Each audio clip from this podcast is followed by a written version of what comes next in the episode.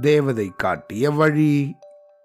முன்னாடி ஒரு காலத்துல சேர நாட்டை ஆண்டுண்டு வந்த மன்னன் ஒருத்தனுக்கு திடீர்னு ஒரு நாள் அவனோட ரெண்டு கண்களும் தெரியாம பார்வை இழந்துட்டான்.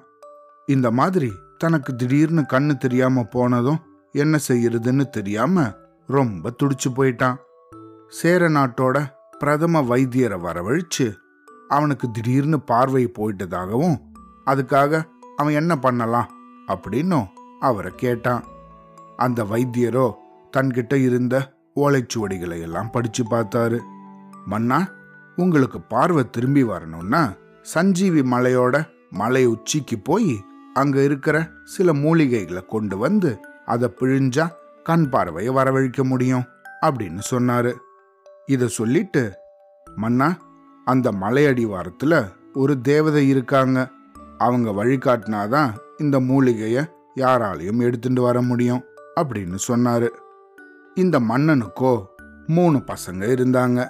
அந்த மூணு பசங்களும் வைத்தியர் மன்னர்கிட்ட இந்த விவரங்களை சொல்லும்போது பக்கத்திலேயும் இருந்தாங்க வைத்தியர் சொன்ன இந்த விஷயத்தை கேட்ட அந்த முதலாவது பையன் தந்தையே நான் அந்த மலை உச்சிக்கு போய் உங்களுக்கு வேண்டிய மூலிகைகளை எல்லாம் எடுத்துட்டு வரேன் அப்படின்னு சொல்லிட்டு அங்கிருந்து கிளம்பினான் சில நாட்கள் குதிரையில போயும் அதுக்கப்புறமா காட்டு வழியால நடந்து போயும் அந்த மலை அடிவாரத்தை அடைஞ்சான். அங்க இருந்த அந்த தேவதை கிட்ட தன் தந்தைக்கு வேண்டிய இந்த மூலிகைகளை பறிக்கிறதுக்காக தனக்கு உதவி செய்யும்படி வேண்டினா. அவனுக்கு முன்னாடி அந்த தேவதையும் தோன்றினாங்க. அப்புறமா இந்த பையனை பார்த்து சரி நான் உனக்கு உதவி செய்கிறேன். ஆனா ஒரு நிபந்தனை அப்படின்னு சொன்னாங்க. அதாவது நான் உன் பின்னாடியே வருவேன். நான் இடது பக்கம் திரும்புன்னு சொன்னா நீ இடது பக்கம் திரும்பணும். வலது பக்கம் திரும்புன்னு சொன்னா நீ வலது பக்கம் திரும்பணும். ஆனா எந்த ஒரு சமயத்திலையும் நீ நடக்கிறத நிறுத்தவே கூடாது. நடந்துக்கிட்டே தான் இருக்கணும்.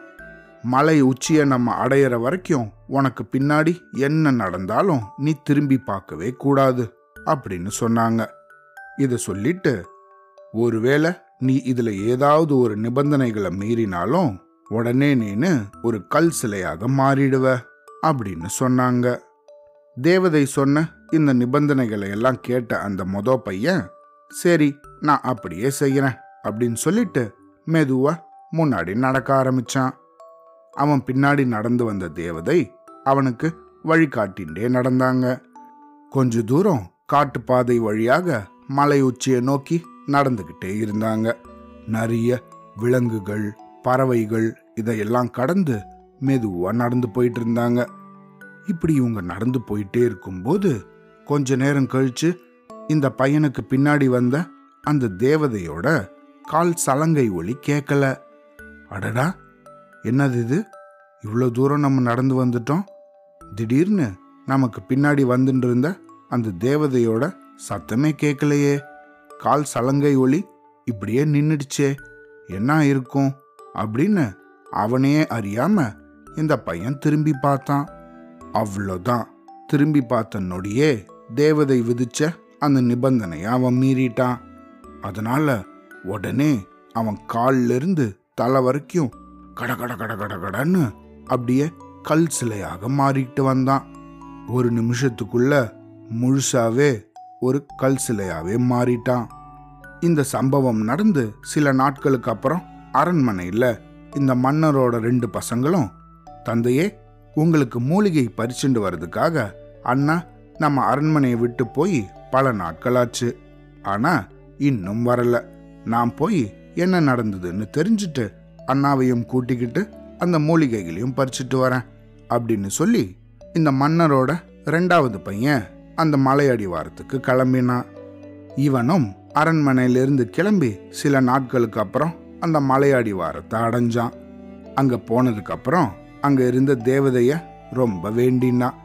தேவதையே எங்க அப்பாவுக்கு கண் பார்வை தெரியறதுக்காக மலை உச்சியிலிருந்து சில மூலிகைகள் தேவைப்படுது.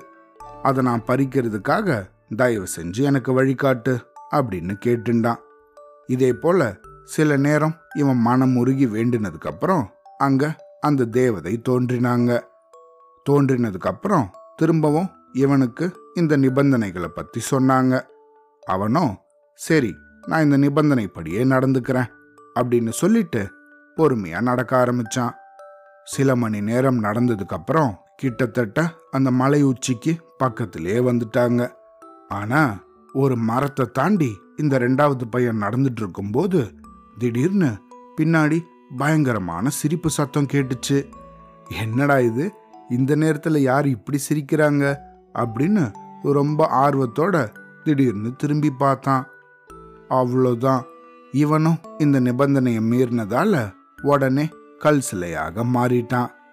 இந்த ரெண்டாவது பையனும் இந்த மூலிகை பறிக்கிறதுக்கு வந்து பல நாட்கள் ஆகியும் திரும்பவும் அரண்மனைக்கு வரலன்னதும் அங்க இருந்த கடைசி பையன் தன்னோட அப்பா கிட்ட தந்தையே அண்ணாக்கள் ரெண்டு பேரும் மூலிகை பறிக்க போய் திரும்ப வரவே இல்லை.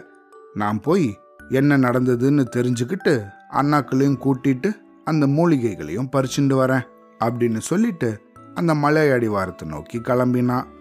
இந்த கடைசி பையனுக்கு சஞ்சீவி மலை ரொம்பவே பரிச்சயம் அப்படிங்கிறதுனால கொஞ்சம் வேகமாகவே தன்னுடைய குதிரையை ஓட்டிக்கிட்டு அங்கே போயிட்டான். அங்கே போனவன் தேவதை கிட்ட மனமுருகி வேண்டினான். அங்கே தோன்றின தேவதை இவன்கிட்டையும் அந்த நிபந்தனைகளை பற்றி சொல்லி அந்த மலை உச்சியை நோக்கி கூட்டிகிட்டு போனாங்க. மலை உச்சியை நோக்கி இவங்க நடந்து போகும்போது அங்கே இருந்த ரெண்டு கல் சிலையை பார்த்தான். அடடா நம்மளுடைய அண்ணாக்கள் இதோ இருக்காங்களே. இவங்க தான் இந்த நிபந்தனையை மீறி இருக்காங்க போல இருக்கு. அதனால தான் இப்படி கல் சிலைய ஆகிட்டாங்க அப்படின்னு தன் மனசுக்குள்ள நினைச்சுக்கிட்டே பொறுமையா நடந்து போனான் இங்க என்ன நடந்தாலும் நம்ம இந்த நிபந்தனைகளை மட்டும் மீறக்கூடாது அப்படின்னு ரொம்ப உறுதியா இருந்தான். தொடர்ந்து மலை உச்சியை நோக்கி நடந்து போயிட்டே இருந்தான். திடீர்னு நல்லா மழை வர ஆரம்பிச்சிடுச்சு. இவன் நடந்துட்டு இருக்கும்போது பின்னாடி வந்த இந்த தேவதையோட கால் சலங்கை ஒளி முன்னாடி மாதிரி நின்று போச்சு. ஆனா மழை வந்துட்டே இருந்ததால இவன் அதை கவனிக்காம அவன் மாட்டுக்கும் நடந்து போயிட்டு இருந்தான் கொஞ்ச நேரத்திலேயே பின்னாடி பயங்கரமான அலறல் சத்தங்கள் எல்லாம் கேட்டுச்சு. சிரிப்பொலியும் கேட்டுது. ஆனா இவன் எதுக்கும் மனசு கலங்காம இதையெல்லாம் கண்டுக்கவும் கண்டுக்காம பொறுமையா அவனோட வேலையை பார்த்துக்கிட்டு மலை உச்சியை நோக்கி நடந்து போயிட்டு இருந்தான் இதே போல சில மணி நேரங்கள் எந்த ஒரு விஷயத்துக்கும் இவன் பிடி கொடுக்காம அந்த நிபந்தனைகளை மீறாம கடைசியா அந்த மலை உச்சியவே அடைஞ்சிட்டான். அங்க போனதும் அவனுக்கு வேண்டிய அந்த மூலிகைகளை எல்லாம் நிறைய பறிச்சு எடுத்துக்கிட்டான். அதுக்கப்புறம் அந்த தேவதை கிட்ட இங்க பாருங்க என்னோட அண்ணாக்கள் ரொம்ப பாசத்தோட எங்க அப்பாக்காக மூலிகைகள் பறிக்க வந்தாங்க. ஆனா ஏதோ சில காரணத்தால அவங்க அந்த நிபந்தனைகளை மீறி இருக்கணும். தயவு செஞ்சு திரும்பவும் அவங்கள மனுஷங்களா மாத்துறீங்களா? அப்படின்னு இந்த தேவதை கிட்ட வேண்டின்றான். அந்த தேவதையும் சரி அப்படின்னா உனக்கு ஒரு புது நிபந்தனை. நீ இந்த மலை உச்சியிலிருந்து கீழே வரைக்கும் ஓடியே போகணும். எந்த ஒரு இடத்துலையும் நிற்கவே கூடாது. அப்படி நீ போய் உன்னோட குதிரையை அடைஞ்சிட்டேன்னா உன்னுடைய அண்ணாக்கள் ரெண்டு பேரும் சிலையிலிருந்து மனித உருவம் பெறுவாங்க அப்படின்னு சொன்னாங்க. அதை கேட்ட இவனும் இந்த புது நிபந்தனைக்கு ஒப்புதல் தெரிவிச்சு அவன் கொண்டு வந்திருந்த ரெண்டு சாக்கு பை நிறைய அந்த மூலிகைகளை நிரப்பிண்டு அங்கிருந்து ஓட ஆரம்பிச்சான். வேக வேக வேகமா ஓடினான். அப்பதான் மழை வந்து நின்று இருந்ததால தண்ணி அங்கங்க சேர்களா தேங்கி இருந்தது அந்த சேரில் அப்படியே தேய்ச்சிக்கிட்டு சறுக்கிக்கிட்டு வேகமாக மலை அடிவாரத்துக்கு போனான். அங்கே போனவன் அவனோட குதிரையையும் அடைஞ்சான். குதிரை மேலே ஏறி அரண்மனையை நோக்கி வேகமாக போயிட்டு இருந்தான் அப்படி அரண்மனையை நோக்கி இவன் போயிட்டு இருக்கும்போது பின்னாடி இன்னும் ரெண்டு குதிரைகளில் தன்னுடைய இரண்டு அண்ணாக்களும் வேகமாக வந்துட்டு இருந்தாங்க ஐ தேவதை அவங்க சொன்னது போல நம்மளுடைய அண்ணாக்கள் ரெண்டு பேரையும் மனித உருவில் திரும்பவும் அனுப்பிட்டாங்களே அப்படின்னு மகிழ்ச்சியோட மூணு பசங்களும் அரண்மனைக்கு போனாங்க. அங்க நடந்த எல்லா விஷயங்களையும் சொல்லி அவங்க கொண்டு வந்திருந்த அந்த மூலிகைய பிரதம வைத்தியர்கிட்ட ஒப்படைச்சாங்க. அந்த வைத்தியரும் இந்த பசங்க கொண்டு வந்த இந்த மூலிகைகளை உபயோகப்படுத்தி மன்னரோட கண்ணுல பிழிஞ்சு அவருக்கு திரும்பவும் பார்வை கொண்டு வந்தாங்க.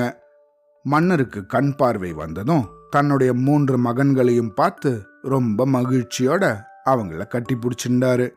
அதுக்கப்புறமா ஏன் நீங்க ரெண்டு பேரும் ரொம்ப நாளா வரல? நல்ல வேளை இளையவன் போய் உங்களையும் கூட்டிண்டு மூலிகைகளையும் கொண்டு வந்தான். என்ன நடந்துச்சு? அப்படின்னு கேட்டாங்க. மன்னர் இப்படி கேட்டதும் மொதல் ரெண்டு பசங்களும் தன்னுடைய தம்பியை பார்த்து தம்பி நாங்க ரெண்டு பேரும் ஒரு சமயத்துல தேவதை விதிச்ச அந்த நிபந்தனையை மீறிட்டோம். அதனால கல் சிலையா மாறினோம் நல்ல வேளை நீ அந்த நிபந்தனைகளை மீறாம இருந்தையே அப்படின்னு சொன்னாங்க.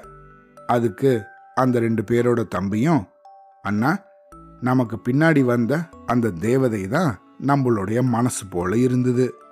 நிபந்தனையை விதிச்சுட்டு அதை தடுக்கிறதுக்கான எல்லா விஷயங்களையும் பின்னாடி அது செஞ்சுக்கிட்டே வந்தது. ஆனா நம்மளோட முயற்சியை தடுக்கிறதுக்காக இந்த தேவதை செஞ்ச எல்லா விஷயங்களையும் நான் அப்படியே புறக்கணிச்சிட்டேன். அதனால தான் என்னால் மலை உச்சியை சென்றடைய முடிஞ்சுது. அதுக்கப்புறமா தேவதை ஒரு புது நிபந்தனையும் விதிச்சுது. அதை நல்லபடியாக நிறைவேற்றினதால உங்கள் ரெண்டு பேரையும் கல் சிலையிலிருந்து விடுவிச்சு திரும்பவும் மனிதர்களாக ஆக்கிச்சு அப்படின்னு சொன்னான். இளையவன் சொன்ன இந்த கதைகளை கேட்ட அந்த ரெண்டு பசங்களும் தன்னுடைய அப்பாவான சேரநாட்டு மன்னரும் ரொம்ப மகிழ்ச்சி அடைஞ்சாங்க. இந்த கதையிலிருந்து நம்ம என்ன தெரிஞ்சுக்கணும்? நம்ம எப்பையும் ஒரு இலக்கை நோக்கி பயணிக்கும் போது அதுக்கு பல தடங்கல்கள் வரும். ஆனா அந்த தடங்கல்களை எல்லாம் அப்படியே புறக்கணிச்சிட்டு நம்மளோட வேலையை தொடர்ந்து செஞ்சோம்னா கடைசியில நமக்கு நிச்சயம் வெற்றி கிடைக்கும். இது நம்ம பரீட்சைக்கு படிக்கும்போது நடுவில் வர தடங்கல்கள் ஆகட்டும் நம்ம விளையாட்டு பயிற்சி பண்ணும்போது அப்போ வர தடங்கல்கள் ஆகட்டும் இது போல எந்த ஒரு விஷயத்துக்கும் பொருந்தும்.